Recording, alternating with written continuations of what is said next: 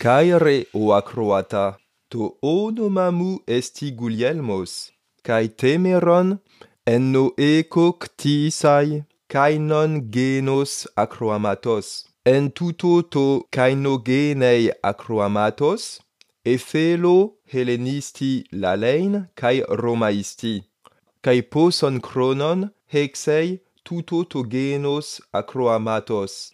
Malon e heton hexei pentelepta. Hoti calosoida hotisu, uke hexeis polun chronon hopos dunesei acusaemu. Kai calosoida hoti ego uc hexo polun chronon hopos tuto poiesomai. Kai enno eco la lesai prosse apparas que vastos on. Hoti tuto doceimoi einai calon meletema kai pe rasumai tuto praxai polacis, obsometha, kalos peritinos lalesomai en tutois tois acroamasi, tuto poiesomai peri pragmaton poikilon. Bene, nunc latine loquor.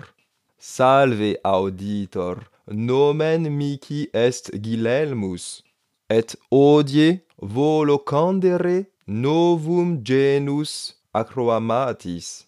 Quid erit hoc novum genus acroamatis, erit genus in quo loquar latine et grece, et non erit longum acroama, quia iam bene scio te non multum temporis abere ad me audiendum, ego autem non multum temporis abebo ut possim hoc acroama facere.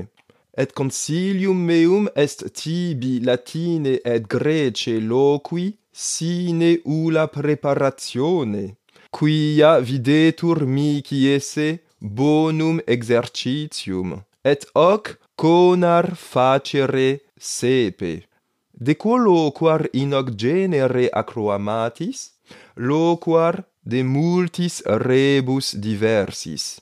Bene, nunc est finis uius primi acroamatis, tibi dico in proximum auditor.